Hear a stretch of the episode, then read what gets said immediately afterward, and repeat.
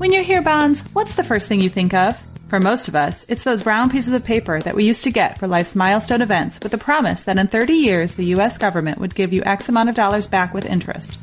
Unexciting as bonds seem, there is a whole nother world for fixed income, where bonds trade like stocks, where you can invest in anything from government or corporate debt to mortgages. It's a fascinating side of finance that's easily overlooked by many, but yet so critical to the functioning of the world economy. On today's show, we are joined by Mary Childs, author of the book The Bond King, which tells the story about legendary bond investor Bill Gross and how he made a market, built an empire, and then lost it all. This is Financial Recon, connecting the dots between everyday life and money. Here's Mike Molitoris with Mary Childs. All right, Mary, welcome to right. Financial Recon. I'm super stoked to have you here. So I'm you. so stoked to be here. Thank you for having me.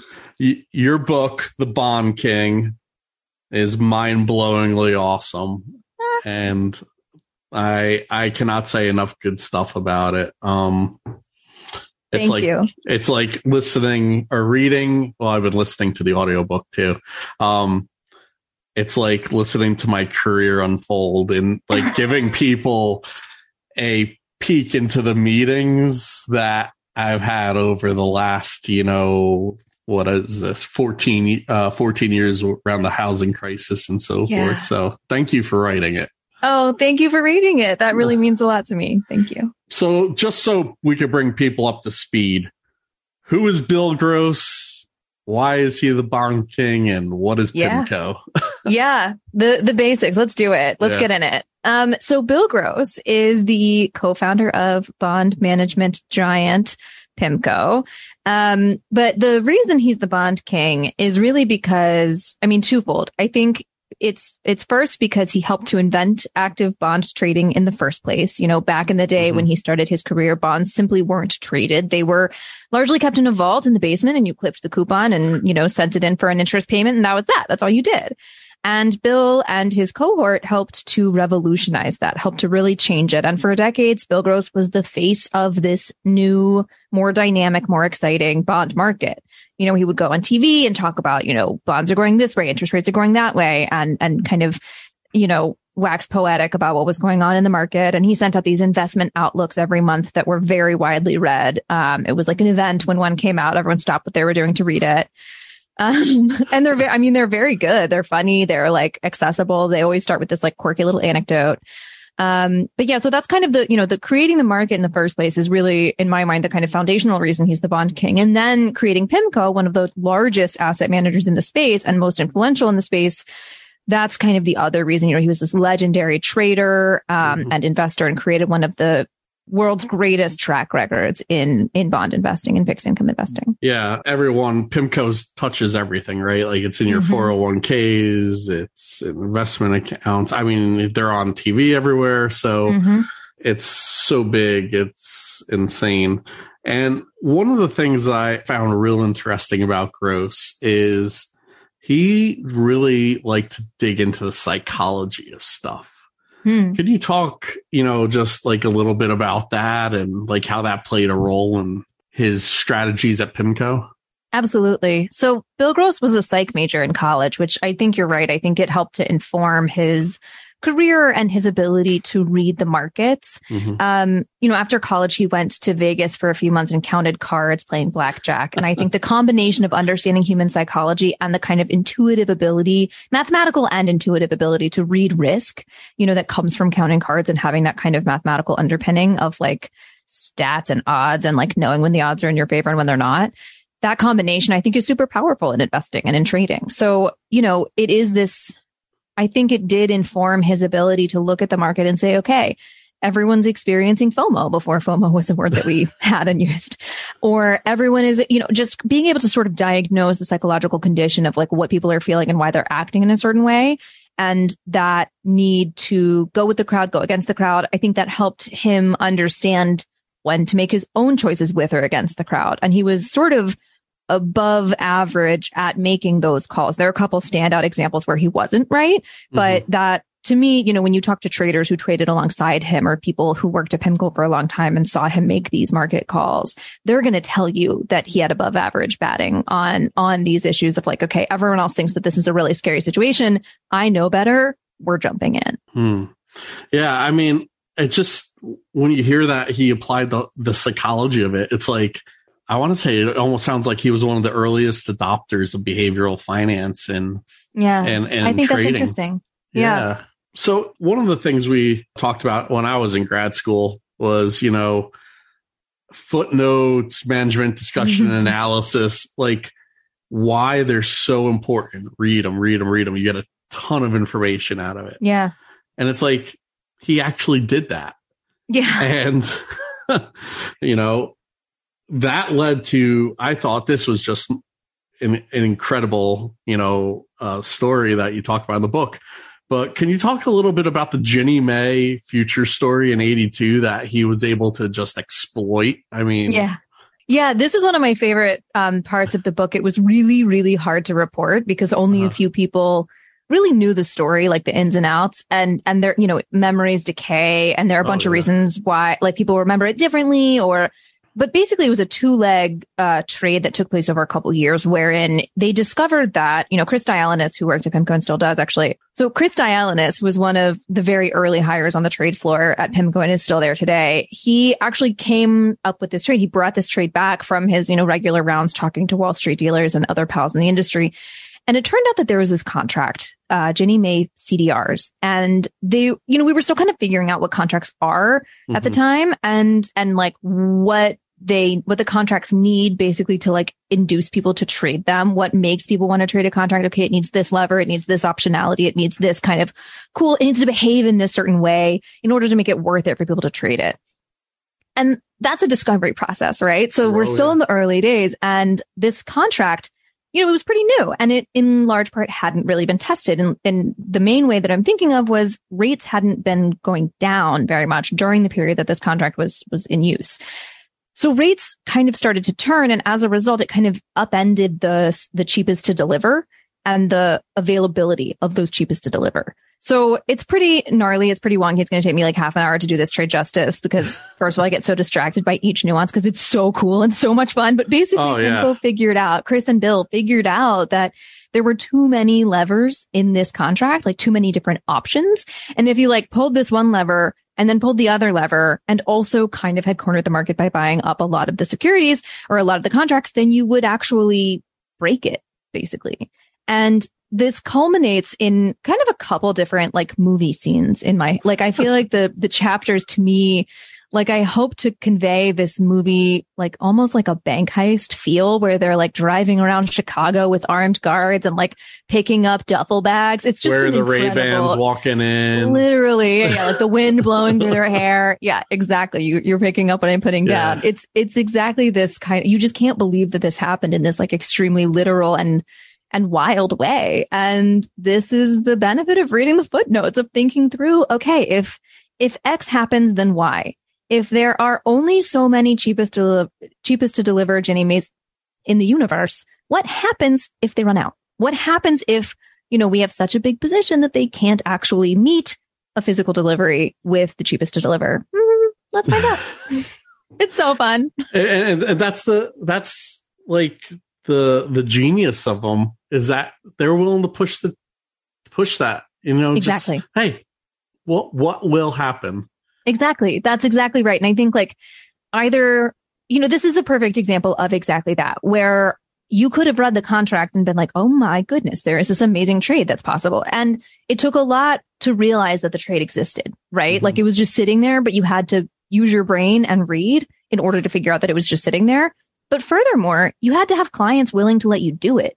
You had to mm. have mandates that let you do it. You had to have capital to let you do it. There were like a thousand different obstacles that you would have had to have removed that a lot of institutions would have had to add, would have had to remove to be able to participate in this trade and they just couldn't. But PIMCO not only saw the trade, figured out how to do it, got client permission to do it, literally went around and got clients on board. Like it's a manual process.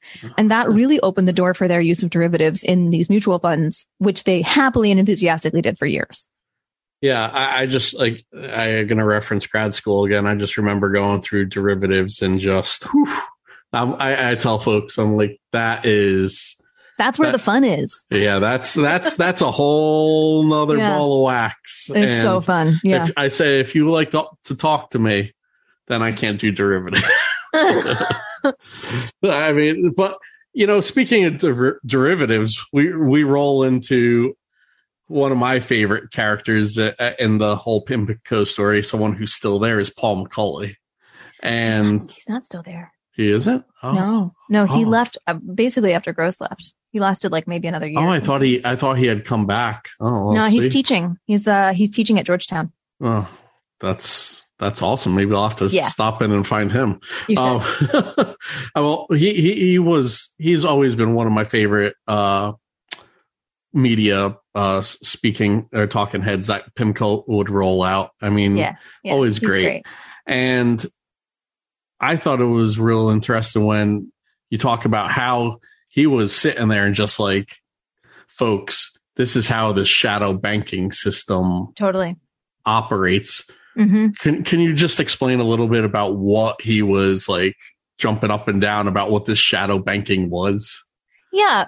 Basically, what had happened in the run up to the crisis was that there had been so much borrowing and lending in sort of an odd embedded way, like selling um, products that had embedded leverage, say, Okay. uh, like a derivative. You know, it's not, you, it's a cheaper product. You don't, it's not as expensive as the underlying thing that it references probably. And in that way, you're making larger, you know, gross notional bets than the cash that's being changed in, you know, in your Mhm. hand than that actually expresses. So I think the the thing that Paul spotted here was that there had been so much growth in these types of products and in other things that it basically had converted had, had created this enormous machine, but a machine that was largely invisible to regulators because it was in the private sector, because it was kind of embedded in these products. There just wasn't like a central repository. There wasn't like a way to see the amount of leverage that had been accruing in the system. Mhm. And so regulators were kind of blind to it and the institutions themselves were kind of blind to it. You know, they didn't realize that so and so had also traded with so and so and therefore the notional had just grown and grown and grown.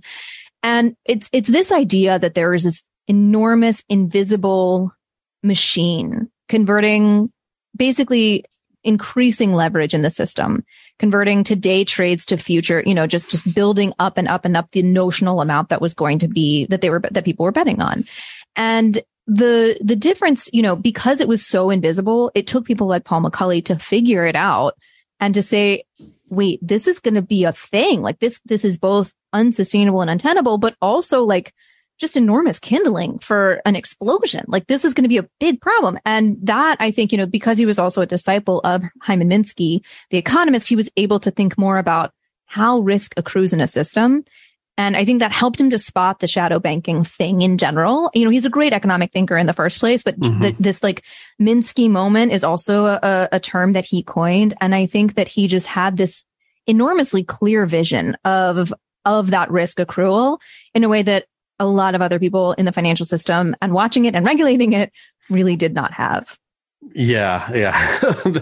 which which kind of leads into everybody's, you know, flashpoint nowadays is 2008 and people are, you know, you hear the rumblings going on today. Are we yep. are we setting ourselves up for another 2008 and everything and what preparation did pimco you know take from McCulley and start to apply towards their strategies to get the funds ready for say this minsky moment Yeah, I mean, there were a number of ways. I think the biggest was it wasn't just Paul McCulley for clarity. He um he was kind of one the, the the mortgage team had also done a ton of research saying, you know, the housing situation is untenable and at some point people are gonna be unable to make their next payment and something will happen. Mhm. And um the corporate credit guy, Mark Kiesel, was also saying, you know, something's coming. There's gonna be a for sale sign in your neighbor's yard.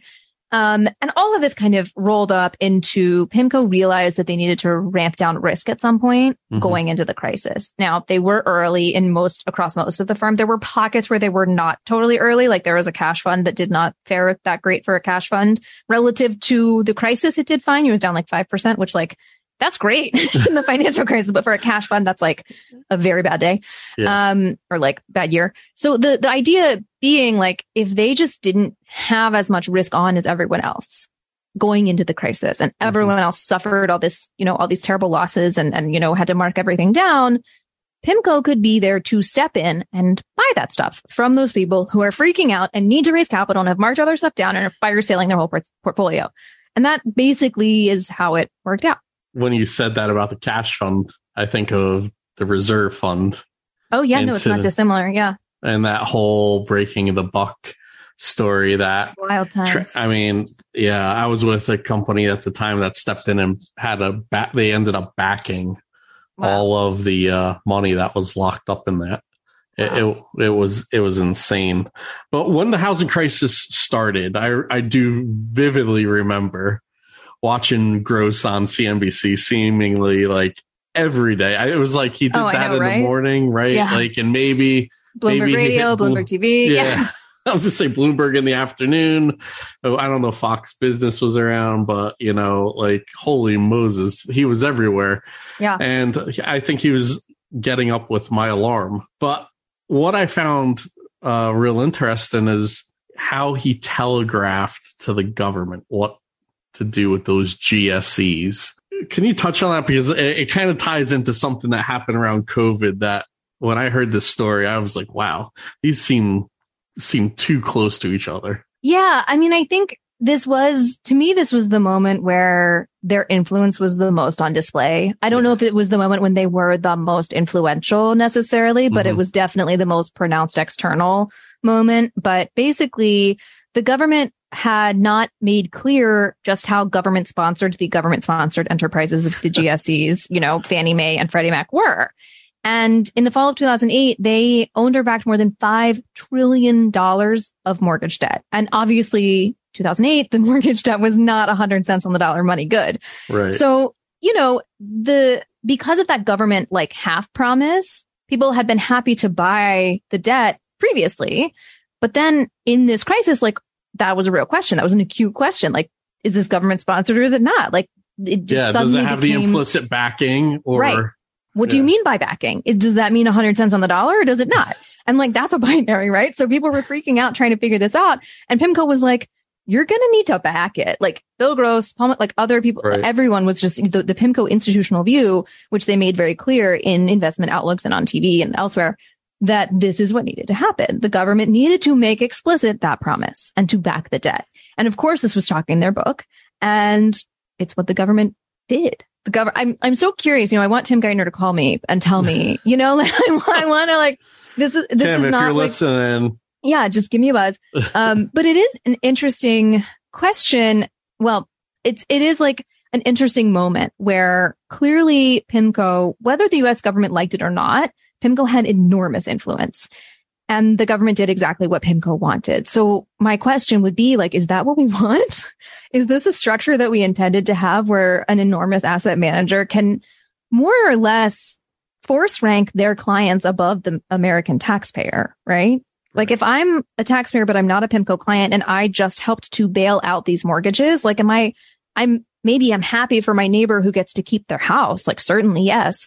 But am I necessarily happy that the mortgage investors at the end of the like little chain of of mortgage payments that they got their money. Is that necessarily great? Yeah, well, that's where going off on this. It, it, it really makes you scratch your head when you you start to go down that road of how influential they were, how they got out of being labeled systematic uh, uh systemically important. SIFIs. Uh, yeah. Yeah, SIFIs. Yeah. yeah. I miss uh, that term. You know, no one uses it anymore. So you got to bring it back for no Yeah. you know, like it's, uh, it it it was one of those like military acronyms. You got to like spell it out, or yeah. folks are going to be like, "What?" but you know, like it just like I mentioned earlier, it really brought me back to COVID when someone got on CNBC right. screaming and yelling. I was really like, just like, yeah, that, it seems like it's a, a textbook now. We're telegraphing what needs to happen. What needs to happen. And I hadn't thought of it that way, that that was like sort of the PIMCO playbook. That's a good point. Well, and then with COVID, the other correlation to the housing crisis and COVID that I, I noticed was the El-Erian four bazookas theory, Mohamed El-Erian's four bazookas, where he in 2008, he, you know, he said, we need to have simultaneously four bazookas firing at one time to help basically get the economy going. And it seems like, again, PIMCO helped write that playbook. Definitely. Yeah. I love that it's bazookas. Like, what do we like? How is that? Is the economy a monster? Is it like King Kong and we have to kill the recession monster? Like, I'm just trying to work through the analogy. You know, I don't know what like, it was, but? I like it. I just like it because it's just Give me that know, violence. it, it, gets it gets people thinking like, wow, bazookas. That's really it sounds big. It yeah. sounds really big. Yeah. I mean, saying four, four battleship guns firing at once, people are like probably now like, what's a battleship? I mean, yeah. Who are we? Is it like there's like a naval academy that we're fighting? Like, is it okay? Sorry. Yeah. yeah. Are we, no, are we going to get the game yeah. out and right. you know stuff like that? Um, yeah, or, you know Milton Bradley or whoever, feel free to slap in an advertisement there. Um, another note we talked about was like they helped to create the trading of, uh, of bonds and uh, Gross and Pimco created that. But can we think of it that they also helped create the environment in which they ultimately prospered? I mean, yeah. Like one of the reasons they were so ready for the financial crisis and so able to identify it and so able to take advantage of, you know, the downturn and the subsequent rally mm-hmm wasn't just because they were able to bully the US government, in my view.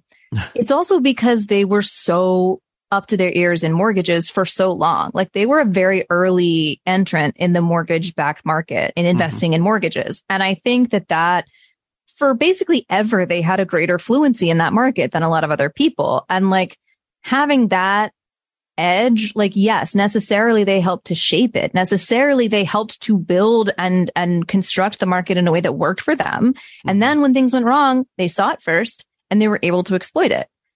And like that's just markets you know? There's no real right. mechanism. If there's a problem in the market or like a bad structure as an investor, the only way to express that is to exploit it. You know, I mean, I guess it could be like, Hey, hey, excuse me, this seems all messed up, but like, what's going to happen? You know, and, and to some extent they did that. Like Bill Gross definitely has written investment outlooks where he's like, I think the system's a little rigged, you know, and like people are like, whoa, can't believe he's saying that, but it doesn't do anything. So I'm not sure what I think the mechanism should be to like fix the broken thing other than, you know, the one that we have is write an investment outlook and then exploit it to your great profit and like force rank your clients over taxpayers.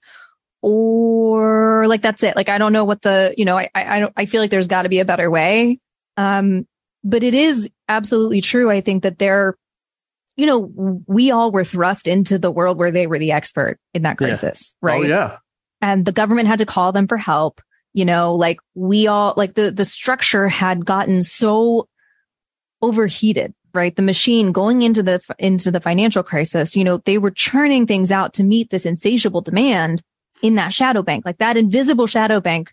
All it wanted was more things to eat, right? Mm-hmm. And so Wall Street was just churning out things to meet that demand. And like, this is kind of a failure among like on multiple points, right? It, it's absolutely a failure on multiple points that we, that, that there was no real like buck stoppage like it just mm-hmm. kept going because the mar- that's just the way mar- the market was built. And then it corrects itself. But the problem is in that correction, it's extremely painful for everyday people in the system that we've built. You know, people lost their houses, people lost their jobs, like fam, like this was a devastating event and we're still paying for it today. You know, like the, the seeds of all of the populism and you could argue fascism are, I, I think you can trace them back to the financial crisis. Oh yeah, the financial crisis I think is easily attributable to the younger generation, uh, uh, at least for the younger generation, Absolutely. is that that financial trauma that they, exp- you know, you experience as a youth that you know influences their money scripts, and right. it's going to be real interesting to see how for that demographic how mm-hmm. they're able to navigate the coming years of totally you know interest rates markets so forth well, it's funny. You hear people be surprised, like you hear this great surprise where people are like, Oh my God, I can't believe that, you know, there's this rising tide of like interest in democratic socialism among the young. And you're like, but they saw that banks get bailed out. Like, what did, like, how, they're just kind of calling it, you yeah. know, like I feel mm-hmm. like it's like some people are taking the same facts and, and sifting through them and finding a different conclusion than you. but it's really hard to argue that those facts, you know, like we can all select our own facts, I guess, but it, I don't know. Like I see where they're coming from. Yeah, I mean, in 2000 in 2008, this is in this next question is why I know a lot of people get upset. Is how much money did they make the day Fannie and Freddie were went into conserve? Well, when did he propose this? When did it happen? And how much money did they make? Okay, so I have my no, no, I, I know my, that's my manuscript quick... in front of me, so I can answer your pop quiz. Um, no, so so Bill Gross published uh, an investment outlook and went on CNBC at the beginning of September, um, 2000. Let me make sure I get the number right. Eight, right? I mean, it has to be. Yeah. Okay, great. Um, okay, so Bill Gross went on CNBC a couple days after he published his investment outlook. This was September 2008. You know, this like the crisis is like at right. its apex, and on September 7th, 2008, the Treasury Secretary announces that the government will put Fannie and Freddie into conservatorship and that Treasury would um, pour billions of dollars to cover their losses. So that's, you know, that's basically promising that total returns holdings that all of those, you know, that that mortgage debt would be backed by the government. Right. And so it was indeed, it was total returns best day ever. Um, they had a gain of 1.3% which was in dollar terms $1.7 billion in one day. Amazing. It's insane. Outside of me citing that statistic, you're the only other person I've heard say that. So, um, so I, it's I underappreciated. It's underappreciated. Well, the I, book is making it more mainstream, which is it's it's actually something that I think it's important for people to understand. And I mean, I'm a my personal opinion, but uh-huh. I think active bond management, you know, in the current environment, it, it's something that you have to seriously look at. As we said, with derivatives and so forth, a lot of minefields out there. You know, you got to make sure you you know what you're buying. So true. In preparing for our discussion, I was uh, listening to some of your other interviews, and I heard you describe the conviction with which Bill Gross stuck with his investing philosophy. And, one of the things that jumped to mind was, you know, that's something people always say about Warren Buffett and value investing.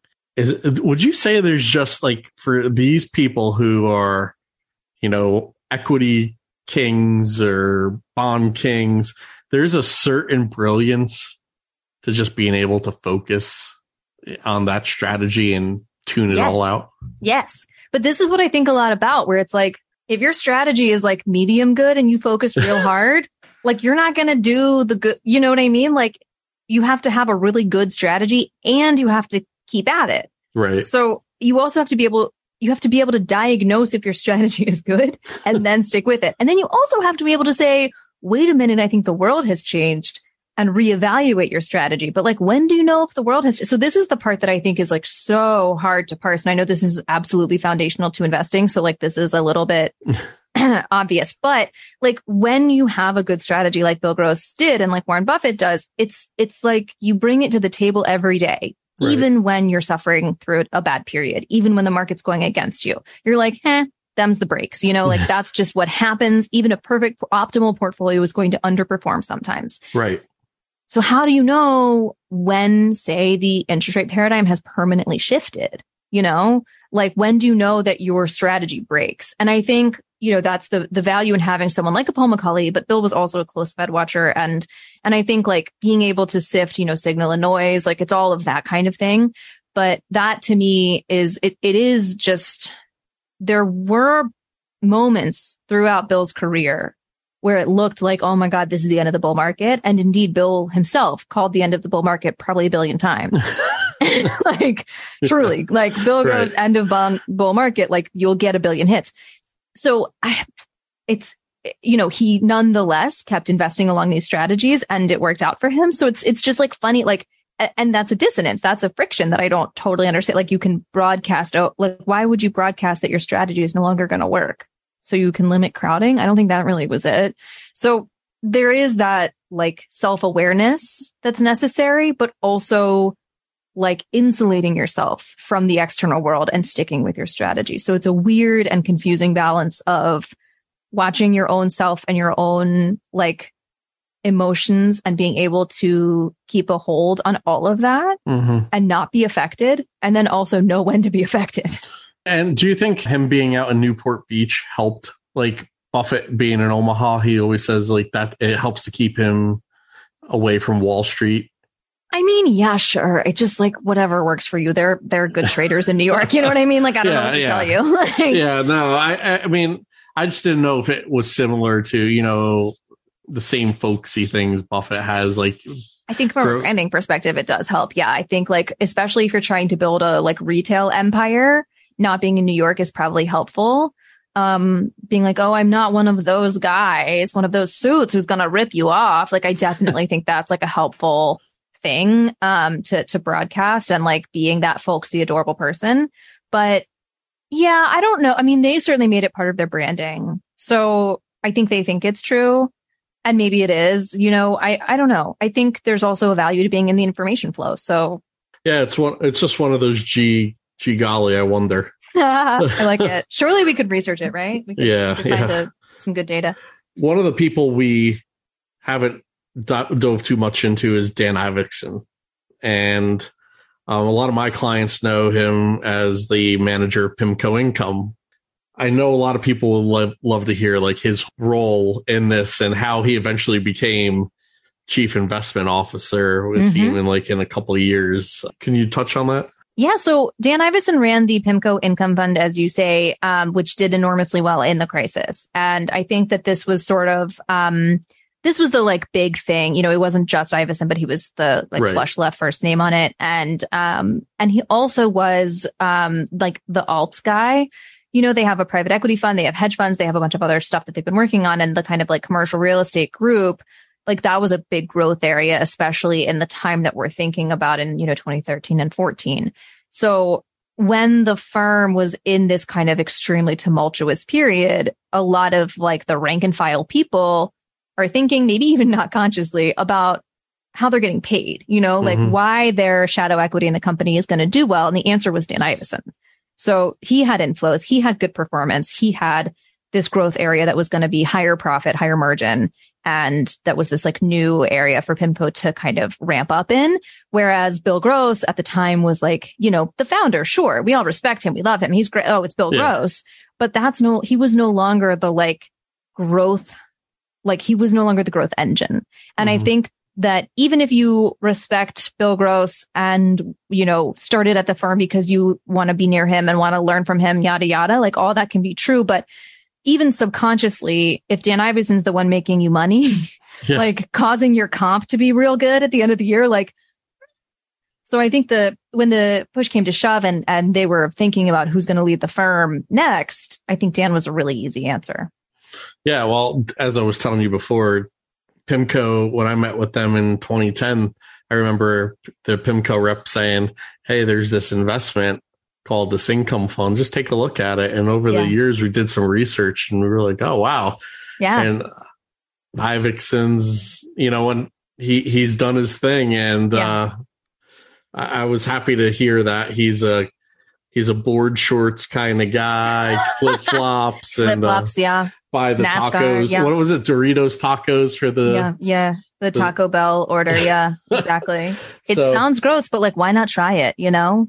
I got cronuts for my team once, and that was also disgusting. So, yeah, that's that's it, uh, not my thing. My daughter might be into the taco thing, but mm, that's mm, yeah. that's her cup of tea. um, so what happened to you know we, we we talked about all the players here. What happened to Gross eventually and his whole time with Pimco? Yeah, so you know the second half of the book is largely like this botched management transition I would say. the the idea that Mohamed El-Erian would leave so unexpectedly and then subsequently that there would be all these leaks springing out of PIMCO and people would be undermining the firm in public, you know, to the press yeah. subversively. Like th- that idea, I think was extremely corrosive for Bill Gross. Um, you know, Mohamed El-Erian left in January 2014 and there was an article 20, uh, in February 2014 that was really bad for PIMCO and for Bill Gross's image in the Wall Street Journal. And um, there were a couple in the FT as well. And I think that was, to me, that's like the bee that got stuck in Bill's bonnet. and he just couldn't get over it. Um, and the fact that he was just perseverating on these events of January and February and hunting these moles within the company and trying so hard to figure out who leaked and trying to get the people, you know, held to account for their actions. Like the rest of the company is just trying to keep companying. You know, they're like, what, why are you hung up on this? Why are you not able to move forward? Like we need to like, you know, right. pro, like project to the world that we're doing great. We need to like keep managing client money. We need to think about the future and areas for growth, you know, like, like business stuff. and, and I think it's just that Bill Gross was no longer really showing up to work as just a professional. He was also showing up really as a person, as a hurt person. And I think that that was basically unmanageable by the end.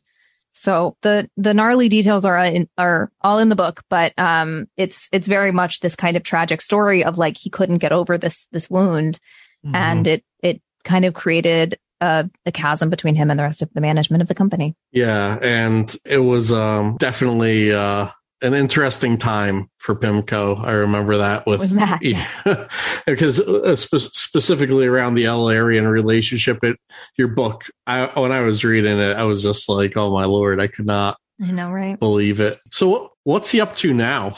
So Bill Gross is now um, golfing in Palm Springs, as I understand it. I think that's his. You know, he's still investing for his himself and he occasionally will hop on CNBC and you know Bloomberg Radio and and he still issues investment outlooks periodically. Uh, in the intervening years, he went to Janus famously, invested yeah. there for about five years. Then he got divorced, also famously, um, and very ugly divorce. Um, lots of gnarly headlines coming out of that. And then he also famously got in a uh, fight with his next door neighbor in which the neighbor objected to some sculpture in his yard, or rather objected to the netting that was over top the sculpture. And um, basically flagged to the city that he needed the correct permits for this sculpture, which then Bill Gross and his wife started playing music on repeat at all hours. And it went to court. It became this whole thing. It really Wasn't snowballed. One of the songs, the Gilligan Island. It was. It was. Yeah, the Gilligan's Island theme song. Yeah, they just really love that song. So, and, and I know that you interviewed Bill for this book, um, yeah. a handful of times, and of times, um, yeah, he was really generous with his time for this. Yeah, it was. Did nice. he did he share his playlist with you? This was actually we talked substantially before that happened. So uh, by the time he was playing Gilligan's Island, I was like deep in edits, like trying, you know, at a certain yeah. point, like I I didn't want to keep bothering him. Like I was like, Hey, Bill, in 1983, did you really blah, blah? Yeah, like I'm annoying and I get that. So, it, you know, at a certain point in reporting, you're like, all right, I got to cool it. I got to let this person live their life. And like we were in that phase where I'm like mm-hmm. not trying to bother him too much and let him, I'm trying to let him be a person. And I'm like also being driven insane by my own edits and like, you know, is this the right adjective on page 287? Is this exactly? so I, I was very much in that world and not bothering him, but also like watching from afar as that stuff started to come out and being like, FML, I have to go change the ending again. like, you know, I yeah. eventually had, I literally did have to go rewrite the ending. So I only like to ask that because 99% of the time when I ask, did you get Bill Gross's playlist? People, you just hear crickets. So I appreciate you humoring me. No, of uh-huh. course. I mean, I think you could you could replicate it. It's 50 Cent in the Club. It's Gilligan's Island theme song. It's Green Acres. You know, you could really go. I mean, we've got what, 10 minutes there, 15 minutes already. so like you can make a playlist. Yeah. And if should. Paul McCulley, you know, consulted on that, what would it be? oh man, good question. I feel like I should know the answer. I know that he likes, this is not related to music, but he likes rabbits. He loves rabbits. He has a bunch huh? of bunny sculptures everywhere. Well, hop to it, huh? Hey, comedy hour. Yeah. um, finally, you know, Mary, there's a great quote in your book that jumped out at me, and it, it was from Bill Gross, I should say. It said, "What if there is a future that demands that an investor, a seemingly great investor, change course, or at mm. least learn new tricks?" Is this from the ah. infamous April 2013 Man in the Mirror investment outlook? Don't remember. Let me. It, it, was about the epoch. Yep, that's the one. That's one. Um, but it, ah, now that would be a test of greatness, the ability to adapt to a new epoch. Yeah. See, April 2013, one month before the taper tantrum.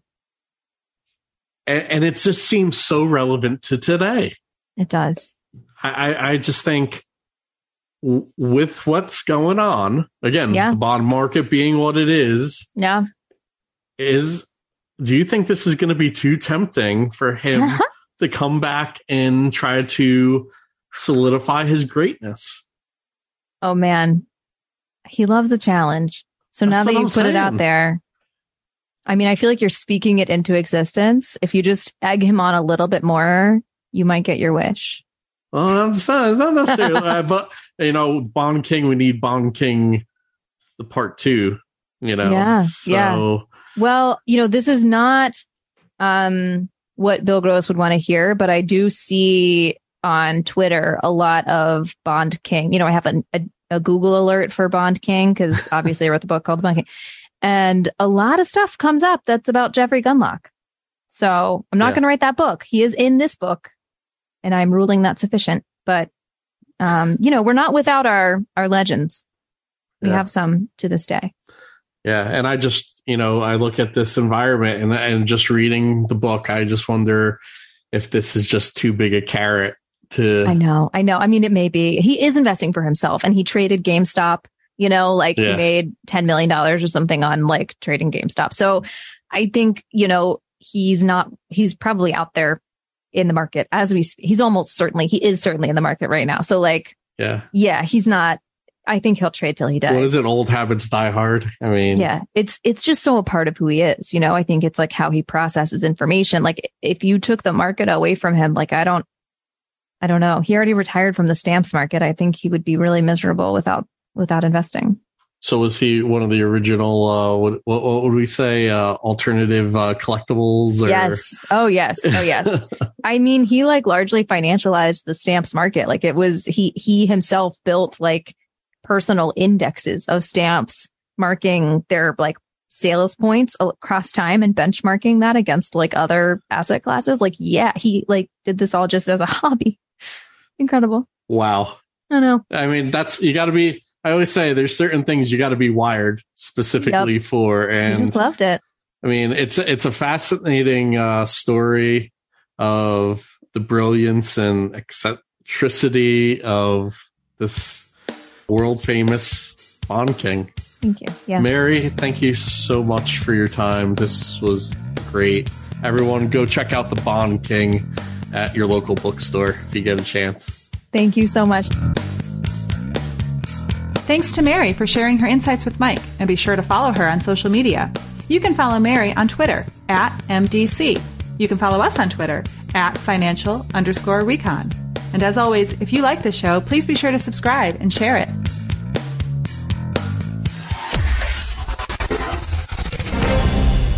The opinions voiced in this podcast are for general information only and are not intended to provide specific advice or recommendations for any individual. To determine which strategies or investments may be suitable for you, consult the appropriate qualified professional prior to making a decision. Securities offered through LPL Financial, member FINRA SIPC. Investment advice offered through the Pinnacle Financial Group, DBA Flagship Wealth Management Group, a registered investment advisor. The Pinnacle Financial Group and Flagship Wealth Management Group are separate entities from LPL Financial. Mary Childs and the Bond King are not affiliated with or endorsed by LPL Financial, Flagship Wealth Management Group, or the Pinnacle Financial Group. Individual tax and legal matters should be discussed with your tax or legal professional. Economic forecasts set forth may not develop as predicted, and there can be no guarantee that strategies promoted will be successful. All performance referenced is historical and is no guarantee of future results. All indices are unmanaged and may not be invested into directly. There is no assurance that the techniques and strategies discussed are suitable for all investors or will yield positive outcomes. The purchase of certain securities may be required to affect some of the strategies. Investing involves risks, including possible loss of principal. Bonds are subject to market and interest rate risk if sold prior to maturity. Bond values will decline as interest rates rise, and bonds are subject to availability and change in price.